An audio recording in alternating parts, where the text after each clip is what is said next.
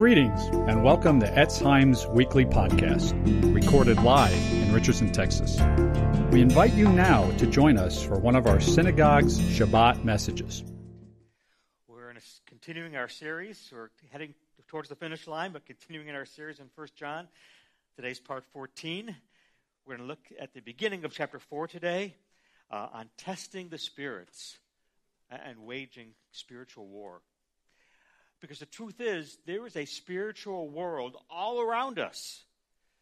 Uh, in 2 Kings 6, we read a story about Elisha. Some of you say Elisha, but I say Elisha, uh, who's called here uh, the man of God. So turn with me to 2 Kings 6, beginning in verse 8. Once, when the king of Aram, king of Syria, was warring against Israel, he took counsel with, with his officers, saying, At such and such a place will be my camp but the man of God, Elisha, sent word to the king of Israel Beware of passing that place, for the Syrians are going down there. So the king of Israel checked on the place indicated by the man of God. Time and again, Elisha warned the king so that he saved himself from such places uh, more than once or twice. So the context here is the king of Syria wants to make is making these plans uh, of his war against Israel uh, but God would reveal these plans to Elisha, and Elisha would then tell the king of Israel. Uh, verse 11, 2 Kings 6 11. This enraged the king of Syria. Uh, he summoned his officers, demanded of them, Tell me, which of us is on the side of the king of Israel? He thought he had a traitor. He thought he had a spy in, in their midst. Uh, verse 12, 2 Kings 6 12. None of us, my lord, said one of his officers, but Elisha, the prophet who's in Israel. He tells the king of Israel the very words that you speak in your bedroom. The king's advisor said, it's, it, it, um, it's, not, it's not us, you know, it, it, it's Elisha. Verse 13 Go, find out where he is, the king ordered, so I can send men and capture him. The report came back, he's at Dothan. Then he sent horses and chariots and a strong force. They went by night and surrounded the city. When the servant of the man of God got up and went out early the next morning, an army with horses and chariots had, had surrounded the city. Oh, no, my lord. Oh, what shall we do? The servant asked. So Elisha's servant here, he's panicking here. Uh, uh, he wakes up Elisha. What are we going to do? There's a whole army surrounding us. Verse 16. Don't be afraid, the prophet answered. For those who are with us are more than those who are with them. Hallelujah. Now, put yourself in the servant's shoes. What must he be thinking? he can count. Uh, there's only two of them. One, two. and they're surrounded by this huge army with horses and chariots, or chariots were the, the tanks uh, of their day. He's probably thinking, Elisha has lost his mind. Verse 17. Then Elisha prayed, Open his eyes, Lord, that he may see. So he opened, so the Lord opened his, the servant's eyes, and he looked, and behold, he saw the hills full of horses and chariots of fire all around Elisha. The Lord opened the servant's eyes to see the spiritual army surrounding and protecting them. The veil is, is temporarily lifted, uh, and the servant is given a glimpse into the unseen world. And it totally changes his perspective. He realized that the army of Syria is indeed outnumbered. Because in that moment, the invisible becomes visible. Verse 18. As the enemy came down toward Elisha, toward him, Elisha prayed to the Lord, strike this army with blindness. So the Lord struck them with blindness as Elisha asked. Elisha told them, This is not the road. This is not the city. These are not your droids. Follow me, and I'll lead you to the man you're looking for. And, he led them uh, to, Samar- to Samaria. So Elisha, he leads the entire Syrian army straight to the king of Israel and then Samaria. And there they're immediately captured. Uh, so here's the point. There's a lot going on around us that we don't see. Uh, on, the, on the overhead, please. There's a spiritual, invisible world around us that's just as real, if not more real, than the visible world and far more powerful. The Bible teaches that there's a vast number of angels, both good and bad, spirits that exist all around you. Uh, there are glorious beings that I believe are here right now with us that would take your breath away if you could see them. And there are evil beings in this world that would horrify you if you could see them. And to most people in the world, talk like this sounds crazy. Like this rabbi has crazy talk. because we live in a rationalistic, naturalistic Western mindset uh, that explains everything solely by what you can perceive with your five senses. We live in a secular, scientific, technological society. So to say that you believe in angels and demons and spirits, well, that's like saying that you believe in dragons and, orcs uh, and elves. in our world, if you can't see it, touch it, hear it, taste it, smell it, it doesn't exist. So secular people, uh, they'll mock us with, with these fake straw man arguments like, how can you believe in a supernatural God who controls thunder and lightning when meteorologists, they can use satellite imagery and computers to predict storms weeks in advance? Or they'll say something like, how can you say that there's a spiritual tempter uh, engaging our wills in a battle of good and evil? Uh, when we now know it's just the configuration of our DNA or our family history uh, that leads us down certain paths. Our secular worldview has deadened us to the reality of the spiritual world. And so secular people see spiritual explanations of anything as total religious fantasy. Uh, in C.S. Lewis's Screwtape Letters, at one point the elder demon says to the younger demon, put the overhead please, he says, I don't think you'll have much difficulty keeping the patient, i.e., the human, in the dark. The fact that devils are mostly comic figures in the modern imagination will help you. If any faint suspicion of your existence begins to arise in his mind, suggest to him a picture of something in red tights uh, and persuade him that because he can't believe in that, he can't believe in you. because we live in a secular age. We're programmed to view spiritual explanations of events uh, as at the very least uncommon uh, and most typically just as weird.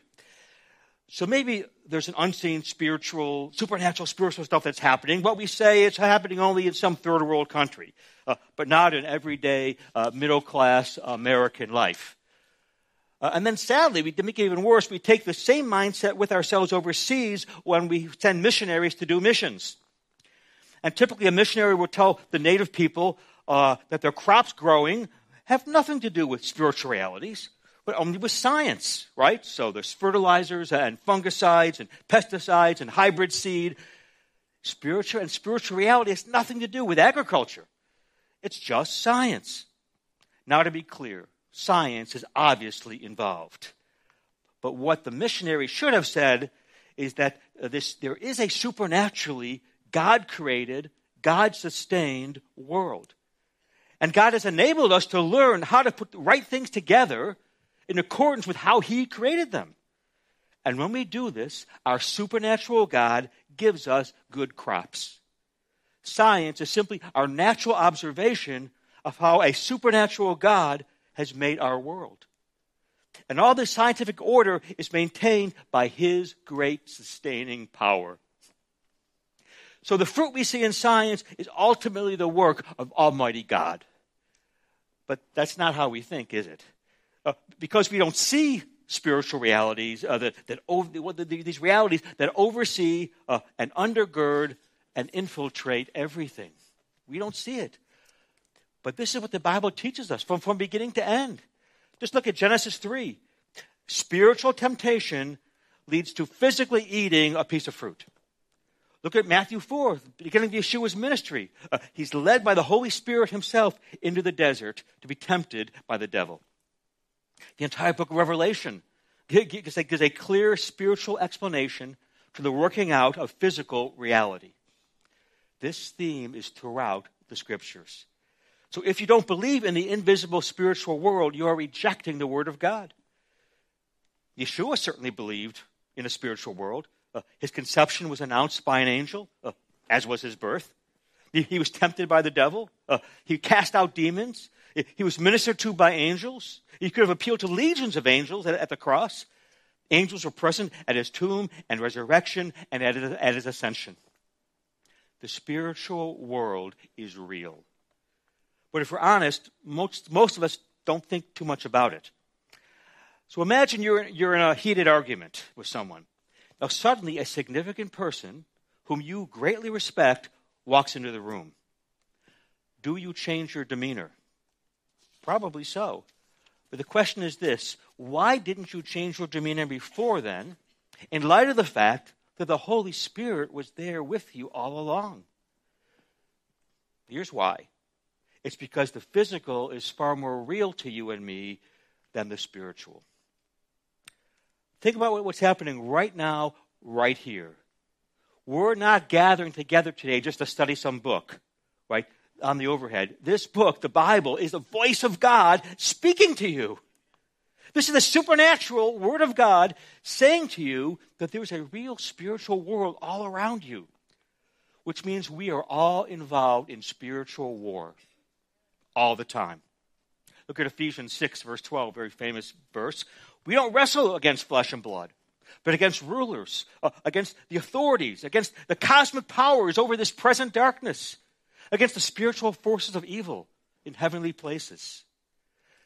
And this is where you need to see the all encompassing nature of spiritual warfare. It touches every area of your life. It touches your marriage, your family, your relationships, our congregation, your work, your school, your neighborhood, your community. There is no part of your life or this world over which the adversary does not try to influence you. So you need to see the conflict between the true God over this world uh, and the false God of this world. The conflict is raging every single day over how you live, over how you spend your time, uh, how you use your money, what you look at on your phone and your computer, uh, how you raise your kids, the tone of voice you use with your spouse, what you do when you think that no one is watching. In every single aspect of your life, at every moment, there's a little g God of this world set up against the capital G God over this world. And the little g God of this world wants to wreck your marriage wants to wreck your kids, uh, wants to destroy your relationships, uh, and steal your purity, uh, and compromise your integrity. And at all costs wants to prevent you from spreading the good news of eternal life in Yeshua the Messiah to those who are on a road leading to eternal death. Whether you want it or not, you have been born into a war and are involved in intense spiritual war all the time. Let's look at how the Bible talks about our lives. Uh, Hebrews 12, a constant struggle against sin. Uh, 1 Peter 2, a war against our souls. Jude 3, contending for the faith. Uh, Philippians 1, struggling for the gospel. Uh, 1 Timothy 6, fighting the good fight of faith. This is just a very small sampling of how the Bible describes your everyday lives. We tend to think of spiritual warfare uh, that this only occurs when something out of the ordinary is going on. But the reality is, your involvement in this spiritual war began the day you were born. You cannot ignore this war. The Bible doesn't say ignore the devil and he'll flee from you. No, James 4, verse 7 uh, resist the devil and he'll flee from you. If you try to avoid or deny this war, if you sit back in a lazy, lackadaisical, comfortable, cultural Yeshua faith, pretending there's no struggle to be had or war to be fought, you will not stand. You will waver, you will falter, you will fall. Because the enemy in this spiritual war is strong. And with this, with this background information, let's now turn to our passage, 1 John chapter 4. And you're going to see that John assumes this whole spiritual world, that what we just saw. He asserts a spiritual world and a spiritual war. So 1 John 4, beginning in verse 1. Beloved, don't believe every spirit, but test the spirits to see whether they're from God. Because many false prophets have gone out into the world. This is how you know the Spirit of God.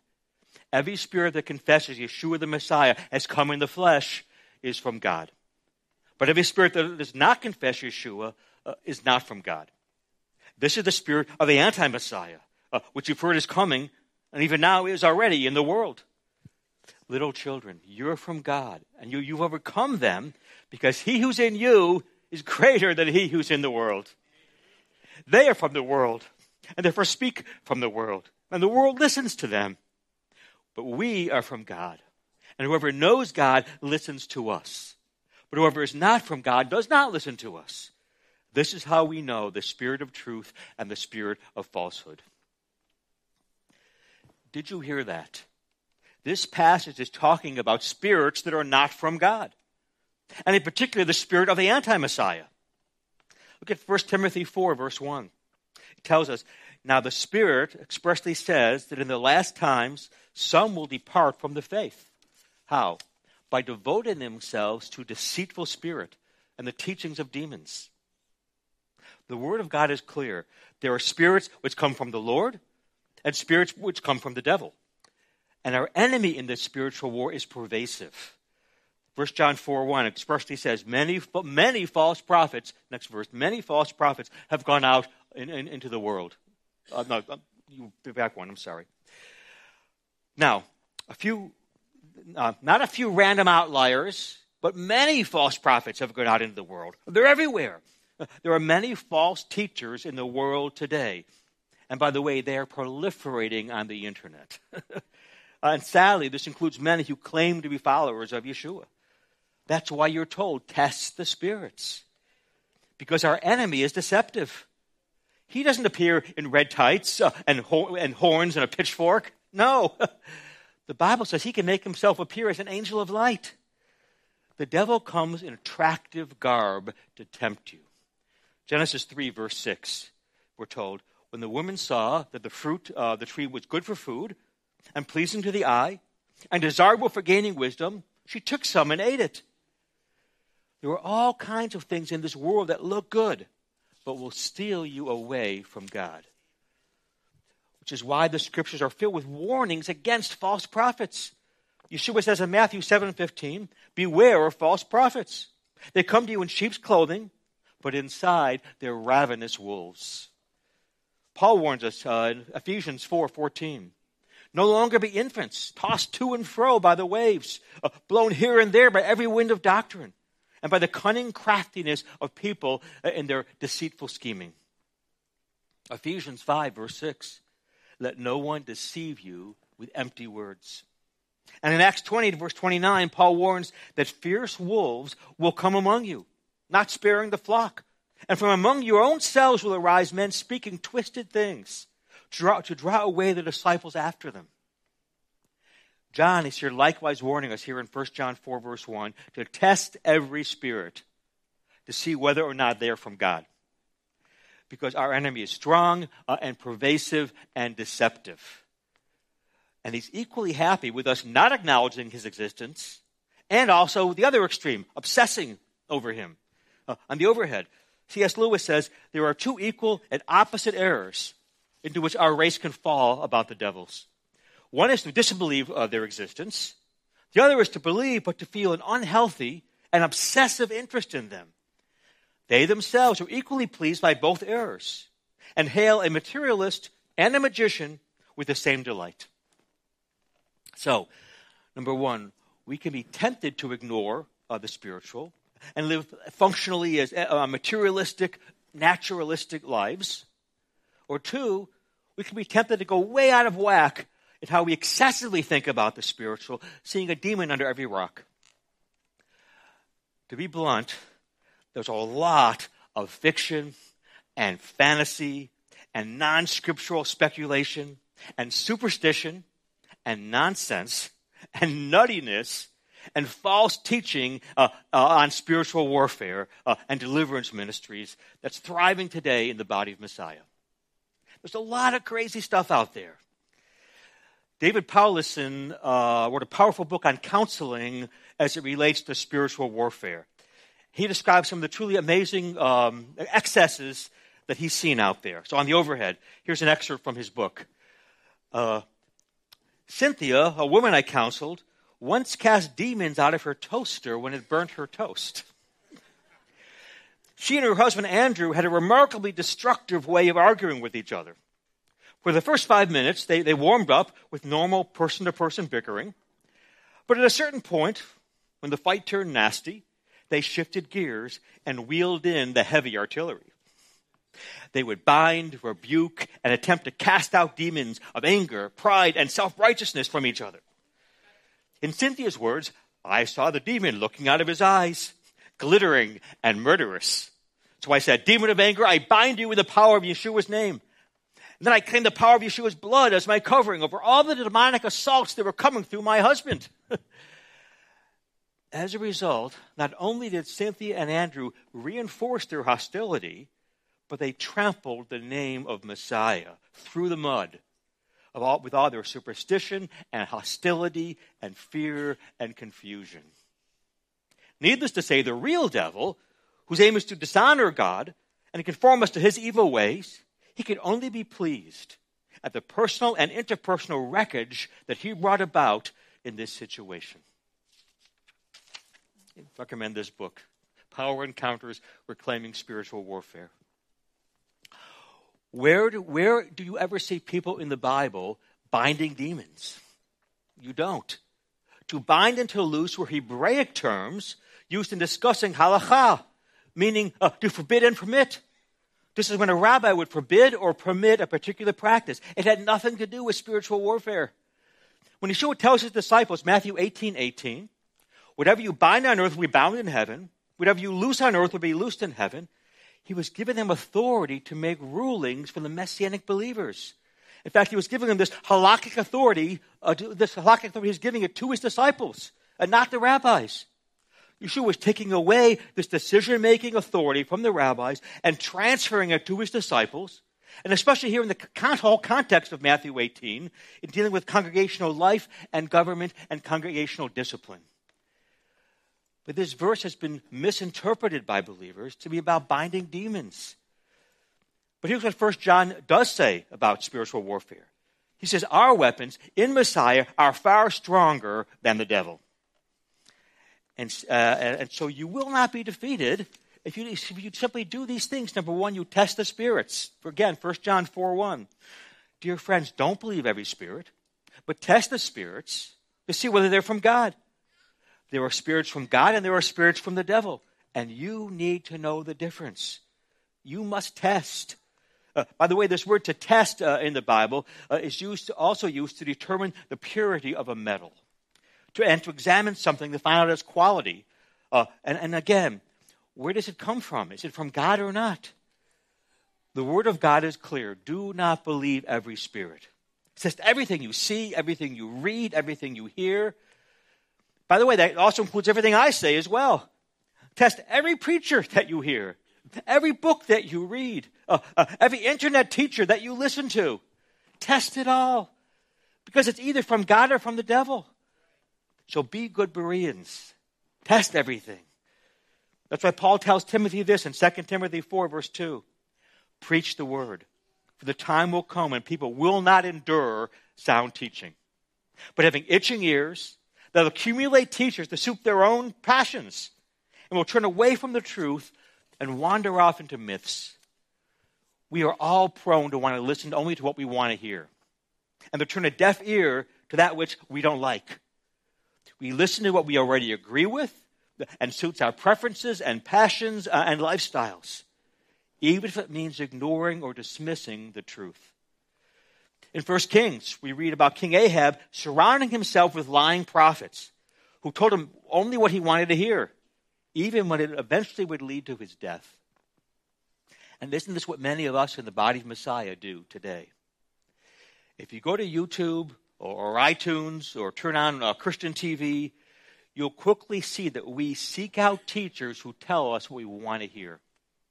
Teachers who make us feel good about our own idolatry or, or our materialism, uh, sex, comfort, safety, political correctness, and especially ourselves.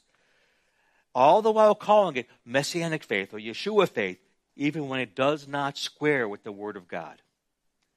You must test everything you hear, everything you read, everything you think. 2 Corinthians 10, verse 4. the weapons of our warfare are not of the flesh, but have divine power to destroy strongholds. Okay, what are these strongholds? Next verse. We destroy arguments and every lofty opinion raised against the knowledge of God, and we take captive every thought to the obedience of Messiah. On the overhead. So, according to these verses, where does spiritual warfare happen? It happens in your mind. Because it's in your mind where arguments are made and opinions are raised and thoughts take place against the Word of God. So, how do you fight spiritual warfare? By taking every thought captive to the obedience of Messiah. This is the essence of spiritual warfare examining and taking control of your thought life. Everything you allow yourself to think and to meditate on and to dwell on. I had a conversation with someone just recently who said, I feel so ashamed of my sin. I don't know how God can forgive me, how He could love me. I don't think he can forgive me. So I said, okay, stop. Wait a minute. Let's take that thought and now ask yourself is that thought from God? Where does God say he doesn't love you or he won't forgive you? That thought is not from God, it's from the devil. So do not entertain it, do not accept it. This is an example of a very, very easy, clear example of spiritual warfare because it's primarily focused on your mind taking every thought captive to Messiah. That's why, that's why we're told in Romans 12, verse 2 don't be conformed to the pattern of this world, but be transformed. How? By the renewing of your mind. Here's another example recently happened. Brother comes up to me. He wants prayer about uh, lustful thoughts he's struggling with. So I ask him, Are you viewing pornography? Yes, he says. So I told him, Your mind will focus on what you feed it. If you're viewing porn, do not be surprised by having lustful thoughts. Like, hello? That's what we're told in Philippians 4, verse 8. Whatever is true, whatever is noble, whatever is right, whatever is pure, whatever is lovely, whatever is admirable, if anything is excellent or praiseworthy, think on these things. Spiritual warfare begins in your mind. And it's happening all the time in our lives, in all kinds of ways. Think of Adam and Eve. Their sin started way before they actually ate the fruit. It started in their minds. They believed the lie of the devil that God did not have their best interest at heart, that God was trying to hold them down. Uh, so they began to think, maybe God isn't right. Maybe the fruit of this tree is good for me. Maybe I won't die. Maybe it'll make me wise. Maybe I know better than God. That's where the battle was lost. Spiritual warfare begins in your mind. And it requires us to test everything we hear, everything you see, everything you read, everything you think, and ask, is this from you, Lord? And in particular, is it consistent with your word? And consistent with the central truth of who Yeshua the Messiah is the only Son of God, God manifest in the flesh. 1 John 4, verse 2. By this you know the Spirit of God. Every spirit that confesses that Yeshua the Messiah has come in the flesh is from God. And every spirit that does not confess Yeshua is not from God. John is warning us here about those who deny the incarnation that Yeshua came from heaven and took on human flesh. Interestingly, Second Temple Judaism, believe it or not, actually did not have a problem with this doctrine. For example, the Jewish sages, they looked at passages like Daniel 7, and what did they see? They saw two manifestations of Yud Vav one of which had a human form. In fact, they even had a name for this. They called it the two powers theology and it was widely accepted in Second Temple Judaism. So we read in Daniel 7, verse 9 I looked, and thrones were set up, and the Ancient of Days, the Atik Yomin, the Ancient of Days, took his seat. His clothing was white as snow, the hair of his head was white like wool. His throne was, was flaming with fire, its wheels were all ablaze. So here, here, we have the, here we have the Lord on his throne, but notice the text says, I looked, and thrones, plural, were set up in heaven. And then we read this Daniel 7, verse 13.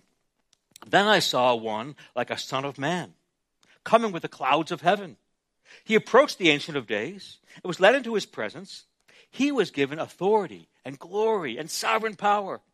All nations and all peoples of every language worshiped him. His dominion is an everlasting dominion that will not pass away. His kingdom is one that will never be destroyed. So, seated here with the Ancient of Days, picture this, uh, uh on, on a, a, a, throne in heaven, a, a, second throne in heaven, is this second figure called the Son of Man, which Hebraically means somebody in human form. He comes with the clouds, which, by the way, is a phrase used only for God. We see 70 times in the Tanakh one coming on the clouds. And each and every single time it refers to God. And the son, now the Son of Man coming on the clouds is given divine authority uh, and glory and power, and all nations worship him, which, of course, a practice reserved only for God. And, and his reign is eternal. And the rabbis looked and they saw this second figure as another representative, another separate manifestation of Yud He Vav He, of the Lord God, equally divine. And again, they referred to this as the two powers in heaven theology. Indeed, the Talmud itself, in Tractate Hagigah, it's recorded that no one less than Rabbi Akiva himself saw this figure uh, uh, on the second figure on the second throne. He says, as David Hamelech, David Hamelech, uh, King David, or the son of David, uh, the Messiah. But note what Rabbi Akiva is seeing. He says, You've got David seated in heaven next to the Ancient of Days, making him equally divine. But David David Hamelech is also human. He's the son of man, he's human.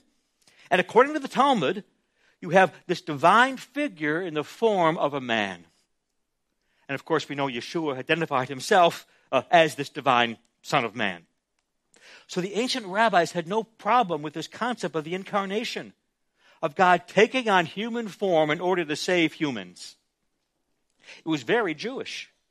It's only later on in reaction against issue of faith that later rabbis came out against this concept of the incarnation uh, as being Jewish. But John expressly warns us against anyone denying the incarnation, against denying that Yeshua has come in the flesh. On the overhead.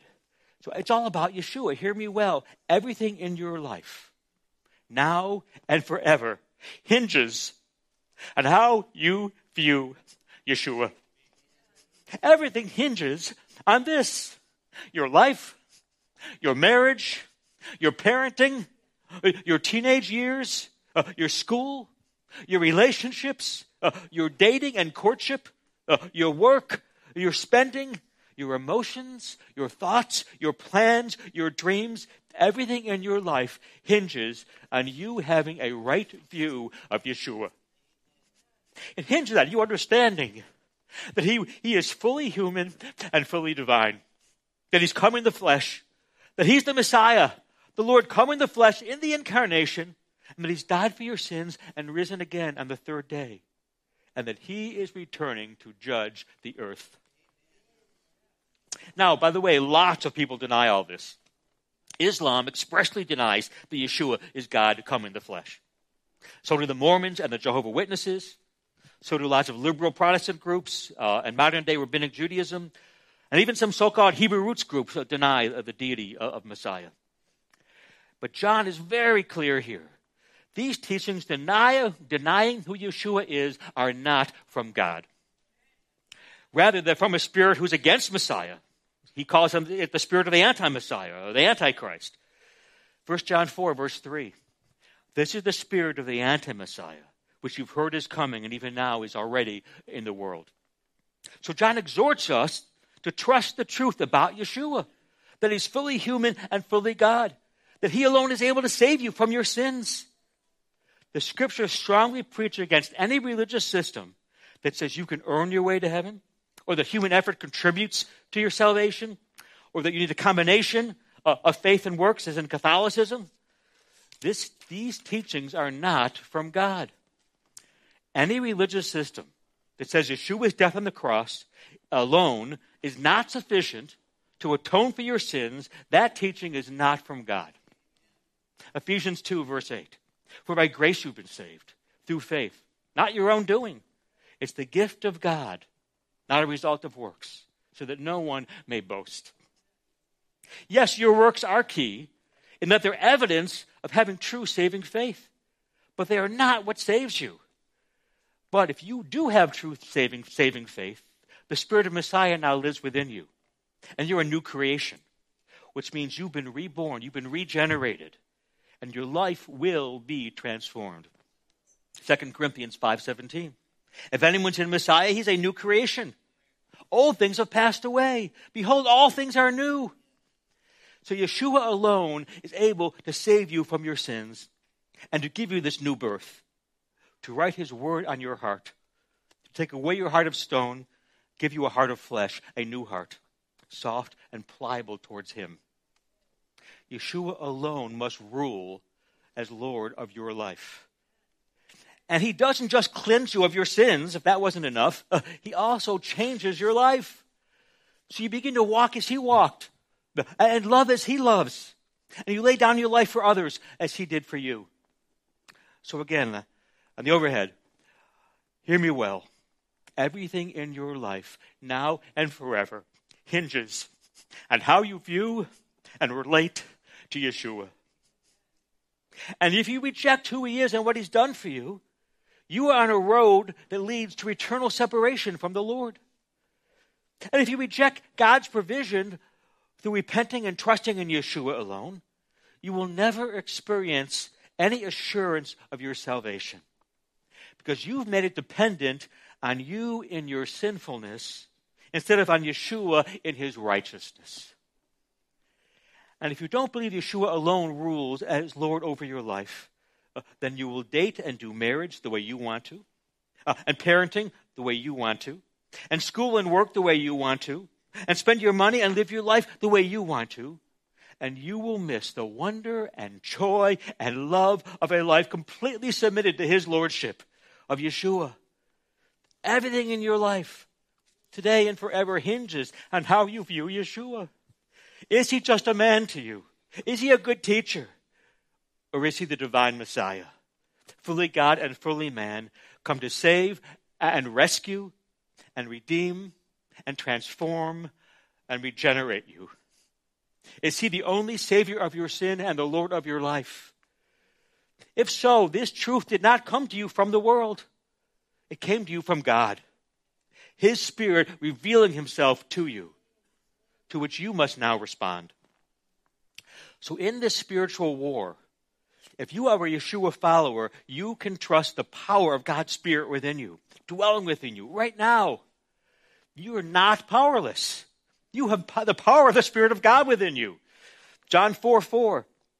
You, dear children, are from God and have overcome the spirit of the anti Messiah. Why? Because the one in you is greater than the one who's in the world. So trust in the power of God's Spirit and in the word that God has spoken. And the last two verses of our passage, John compares the false teachers with the true teachers uh, who are speaking the word of God, the true teachers.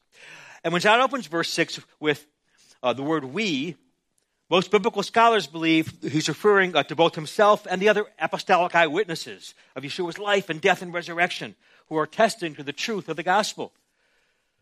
So, how do you test the spirits? By the word the Lord has spoken to you, by the scriptures, all 66 books from Genesis to Revelation. You must test everything by the scriptures. And if I, again, if I say anything contrary to what's written in the scriptures, do not believe me. Test everything you hear, everything you read, everything you think by the word of God. Not the Apocrypha, not the book of Enoch or the book of Jasher uh, or the Talmud or the Zohar or any other book, but by the Bible alone. What does Paul say in Ephesians 6 is our one offensive weapon in our spiritual warfare?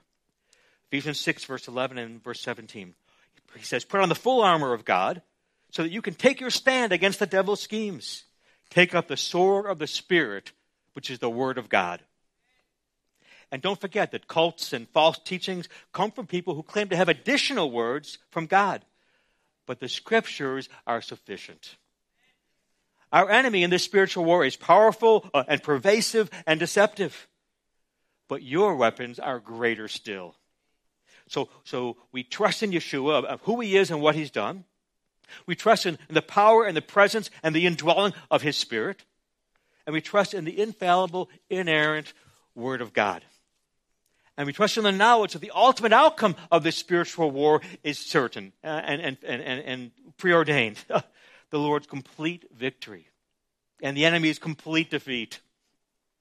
And so in this spiritual war, you are not struggling to somehow win because Yeshua has already won. Um, Colossians 2:15. And Yeshua, having disarmed the powers and authorities, he made a public spectacle, an open show of them, triumphing over them by the cross. Therefore, you are not fighting for victory, you are fighting from victory. And because of the gospel, because of Yeshua's victory over sin and death and hell and the grave and Satan, you now have a whole new approach to spiritual warfare. Because the enemy's already been defeated. And he will ultimately be destroyed. So again, as messianic believers, we are not fighting for victory, but from victory. Just like, just like Elisha's servant in 2 Kings 6 with the chariots of fire.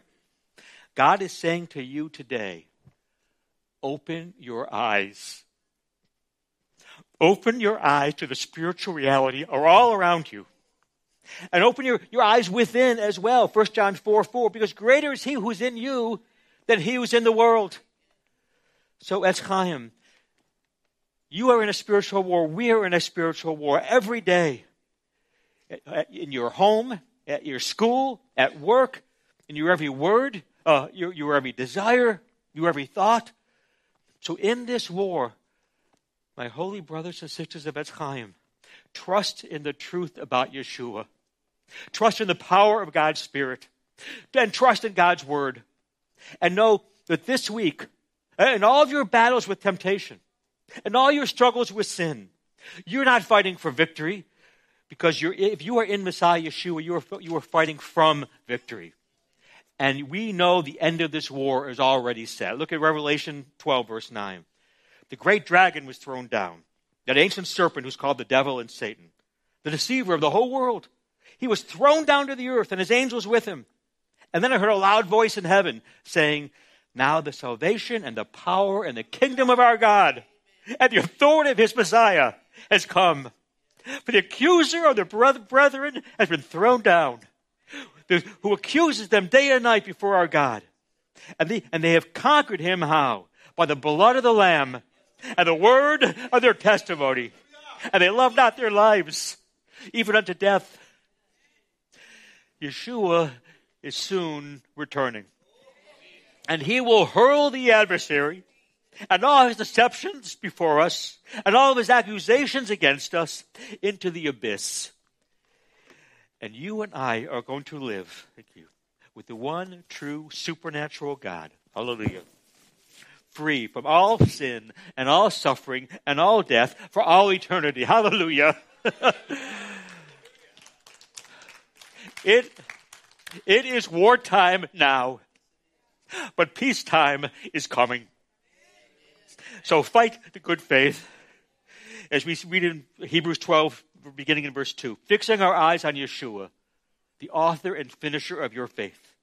For the joy set before him, he endured the cross, uh, uh, scorning its shame. And he sat down, by the way, just like he picked it of the Son of Man in Daniel 7, he sat down at the right hand of the throne of God. Consider him who endured such opposition from sinners, so that you will not grow weary and lose heart. Amen. That's that and pray. Hallelujah. The music team to come on up. Thank you, Lord. Hallelujah. Father, Father, we thank you today for revealing to us there's a whole unseen spiritual world around us. And that we are in a life and death spiritual war, a war for our souls uh, and the souls of our loved ones. You tell us there are demonic and angelic spirits in this world and that we must test the spirits. Your word tells us in the last days that many will depart from your truth and devote themselves to deceitful spirits and, and teachings of demons. So, Lord, help us to test everything we see and read and everything we think. For spiritual warfare, Lord, centers ultimately on that, what we think, on our minds. That's why you command us, Lord, to pull down spiritual strongholds by destroying arguments and every opinion raised against you, and to take thought, take captive every thought to the obedience of you, Messiah. So, Lord Yeshua, help us today to examine and take control of our thought life. Everything we think and meditate and, and dwell on. Help us, Lord, to submit it all to you. You tell us in your word, every spirit that confesses that you, Yeshua, have, have come in the flesh is from God.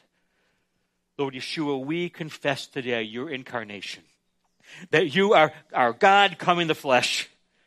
And help us, Lord, to see how, how Jewish this is. That Judaism believed in a divine Messiah, incarnated in the flesh as a human being, the divine Son of Man from Daniel. And only later did our Jewish leaders distance themselves from this view. Lord Yeshua, we know everything in our life hinges on how we view you. And so, Lord, we confess that you are God come in the flesh, incarnated as a human in order to save humans. And we pray this all in your name. Amen. Shabbat Shalom.